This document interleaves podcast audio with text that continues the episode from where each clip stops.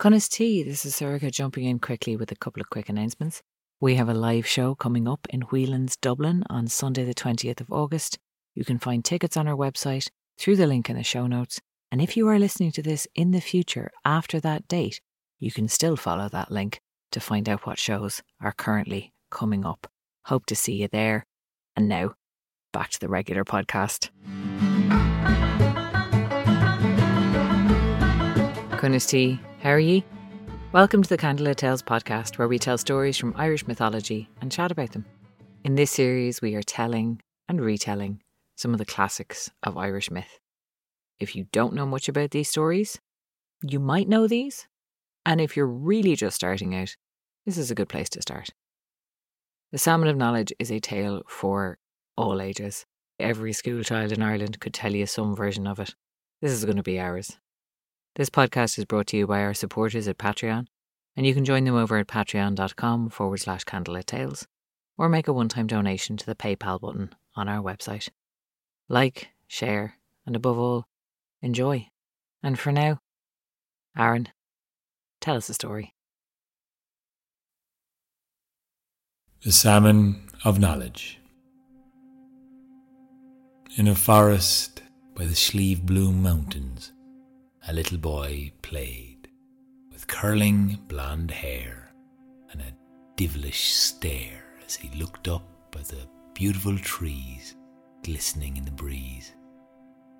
This boy's name was Demna. He was eager for learning. He had a thirst for adventure. He was being taught and trained by his foster mother, Liath Luachra, the warrior woman of the woods. She used to train him by running around a huge oak tree with a hazel rod in her hand, whipping him until he was fast enough to run all the way around and catch a whip might catch her on the tail as well. Although it took him quite a while to accomplish that task. He had another foster mother. Her name was Bodhmall, and oftentimes he saw these two women go to sleep in the same abode, wrapped in each other's arms, kissing each other lightly. But this is not their tale.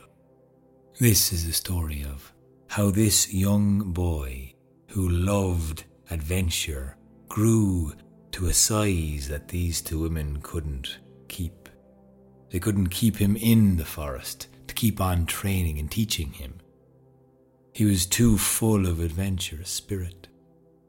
And so he was often going near the towns, so close that he couldn't but get raptured into the great adventure of hurling.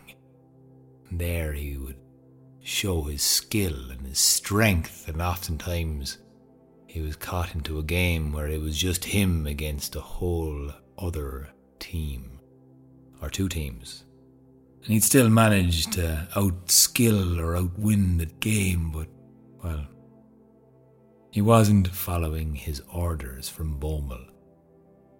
He certainly wasn't listening to Liath Luachra anymore. He was an adolescent after all, although his boyishness was still bright in his eyes.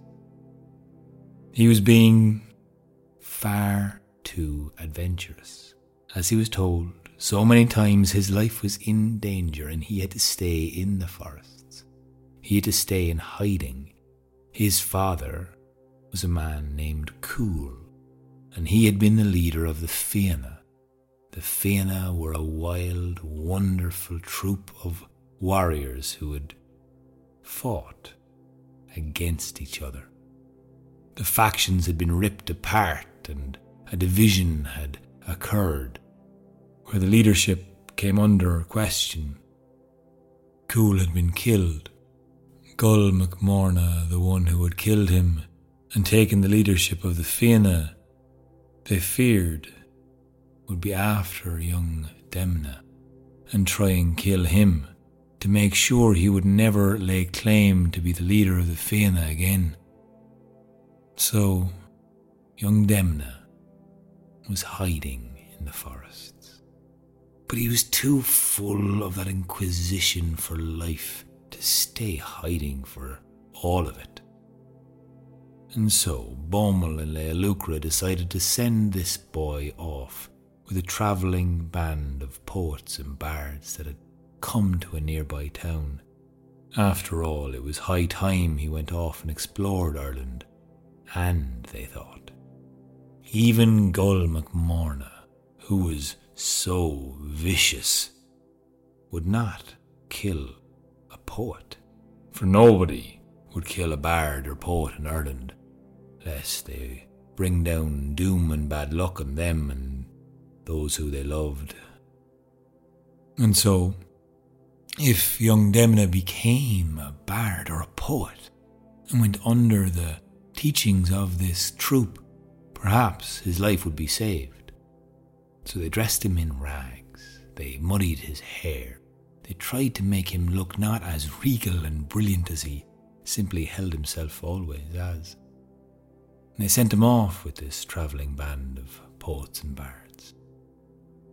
And he went wandering around Ireland with them, and he came to the towns, and there was many a fair, and there was many a music hall, there was many a great gathering he saw, and oftentimes he heard these great bards and poets sing songs and tell stories, the stories he had learnt under Bodhmall's teaching. And he often corrected one or two details here and there, or asked a question they weren't quite able to answer. And as they went to the high, jagged cliffs in the north and the sweeping, beautiful plains of the south, the flat boglands in the middle, or the rugged coastline in the west, well, young Demna was simply asking too many questions for these bards and poets to answer. He was insatiable with his appetite for knowledge. And so one day they said, if you must know all of these answers, the only person to answer them will be the smartest man in Ireland. Let you seek him out. He's acting very foolishly these past few years. He's living by the Boyne, trying to catch the salmon of knowledge. This spiked young Demna's curiosity. Of course, his name was no longer Demna because the poets had decided to call him what he looked like fair haired, and as he travelled with them, they always called him Fionn or Finn. He was happy to take the name on because any name given was a name you could take. So he went to find young Finnegas, or Finnegas, who was by the shore of the Boyne, and at a particular point of the river, on a particular side. And he travelled the length of the Boyne looking for Finnegas, and eventually he found him. He was at a bend, a crook surrounded by trees, where the water pooled beautifully underneath the leaves. And he saw this old man stooped over a fishing rod, bent hunchback, with rags dressed over him, and a small campfire, and what seemed like a camp that he'd been staying for for quite a long time. And young Fionn went up to Finnegas and asked if he could be his student. He was seeking knowledge after all, and he offered to help Finnegas in any way at all that he could. He would clean and cook and help him in any way, and in exchange he simply asked to be taught by who was known as the smartest man in all of Ireland. Finnegas took young Fionn under his wing because he realized he could help because he realized he could do with the help of a thing or two. And after all, he wasn't really doing a great job of catching this particular fish. After Fionn asked him why it was he was standing resolutely still at this point, Finnegas told him there had been a prophecy he had found, and he had seen that a man with a name beginning with Finn would find a point of the river where there were nine hazel trees growing around the well of wisdom that pooled around the boyne, and while the roots of these trees dug so deep into the pool, into the well of wisdom that went so far down and deep below into the other world that they sucked up all of the knowledge of the wisdom of the worlds beyond, and through the veil they managed to condense that knowledge into the hazel nuts that they grew on their branches, and as they fell into the water, these hazelnuts carried all of that wisdom. No one could extract that knowledge from those nuts. Only the salmon that swam in the river, that ate those hazelnuts, could absorb that wisdom, and there was one of those that was destined to be caught on this side of the river at this point, at this bend, surrounded by these nine hazel trees, by a man whose name begun with Finn. Or Fionn, if you pronounced it that way. But anyway, so young Fionn, while he watched Finangus attempt to catch the salmon of knowledge, so eager he was to have all of the wisdom of this world and the next.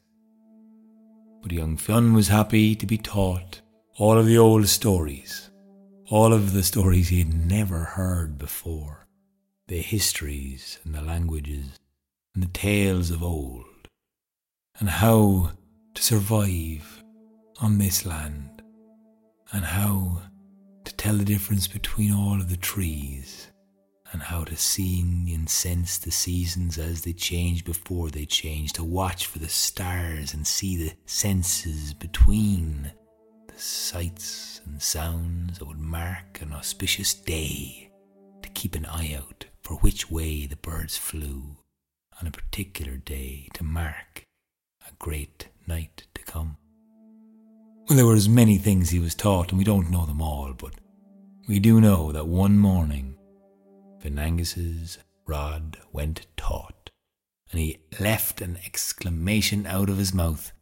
Young Fionn leapt up to help the old man, who seemed to be struggling to hold on to the fishing rod as it was nearly pulled out of his arm and as he saw the water shift and move, he saw an extraordinary sight. A huge, strong salmon leapt out of the water with all of the colour of the rainbow on its scales as it glistened in the summer's sun shining on the water, and it dove back into the river rushing around, and it pulled Finangus almost into the water until Fionn grabbed the fishing rod and pulled it back. And he was strong, and athletic, and firm of stance. He hunkered down and he fought with that salmon as he pulled it slowly and determinedly towards him. But still the fish fought with him, left and right, jumping bright out of the water, glistening in the summer sun until finally he brought that fish out of the water and the salmon landed on the rocky shore. Finangus was delighted, but exhausted. Although he didn't do that much, he had simply watched for the most part. Young Fionn, well, he was delighted to have helped his teacher catch the salmon of knowledge. He asked him what they would like to do now. Cook the fish, of course. So Fionn started the fire as Finangus lay down, and it was his desire to simply sleep after that exhausting battle with the fish. Young Fionn prepared the fire, made the stones around it, and he had the wood, lit it, made a spit for the fish. And then he placed the fish onto the spit skewering it so he could spin it around and equally cook it all the way through. And this is how he prepared the fish just right. Unfortunately, he saw a small blister begin to form on the skin of the salmon. Now, as he was turning it over, he saw the oil drip down into the flames and spark and fizz on the rocks below, and the smells wafting around was making him nauseous with the hunger. But when he saw this bubble form, he knew it would have to go. The flesh was nearly fully cooked. It was ready to go, he thought, but it could not be this imperfect. He wanted this to be the perfect meal for Finangus. So as the blister bubbled, without thinking, he wanted to burst it. And he pushed it with his thumb, not thinking. And of course, as soon as he pressed his finger on the flesh and burst that blister, all of the oil underneath the skin burnt his thumb badly. He pulled it away, screeching and sticking it inside of his mouth instinctively. Well, moments later, he decided the fish was now fully cooked. He placed it on a plate, happy with how it looked now, after all, without the blister. He called Finangus, who woke up blearily and rubbing his eyes, stretching wide, eager and full of anticipation to taste this delicious flesh and be filled with all of the wisdom of the other world. And as he devoured the fish, he took one great bite and chewed and spat it out. He looked at Fionn. He said, There is no knowledge in this fish. The flesh has already been tasted. Did you eat anything? Young Fionn was shocked to be accused of such a thing. No, of course not, he exclaimed. And he told him exactly how he had prepared the fire, the cooking spit, and the fish, just for him to eat. No one else. He had not taken a single bite. There was, of course, the blister that had you know, burnt his thumb and he'd stuck it in his mouth. But that wasn't tasting the flesh at all, really, was it? It wasn't really tasting. I mean, it did taste a bit like fishy oil, but it wasn't on purpose. And Angus placed his hands over his head. He sighed and he said, Well. Whenever you need the wisdom of the other world, all you need to do is stick your thumb in your mouth. Now, young Fionn was confused, of course, by this. He didn't feel any different, he didn't sense anything change. But once he stuck his thumb back in his mouth, he realized that something extraordinary opened in his mind. Not only did he know all of the answers to any question he had ever wondered, he knew far more, far more deeply than he had ever understood. He felt the age of the land fall on his shoulders. He felt as light as a feather at the same time. He felt in tune with everything. And when he took his thumb out of his mouth, he seemed to hold on to a, a reverberation of that knowledge, but it wasn't the same. He laughed to himself. Whenever he would need such knowledge, it was at the tip of his thumb. So simple, so wonderful, so always at reach. And so he wondered what he would do next, without the need of a teacher, for Finangus had already gone off in a huff now, after realizing he had misinterpreted that prophecy so long ago and wasted seven long years by the river. Young Fionn, well, he was the son of Cumhall. He had been the leader of the Fianna. He had always heard the great stories of the Fianna, and he didn't much have any fear for Goll McMorna. But he wondered where they were. Hmm. He knew exactly how he could find out. And so, he did what he would always do whenever he needed to find something out. Young Fionn stuck his thumb in his mouth.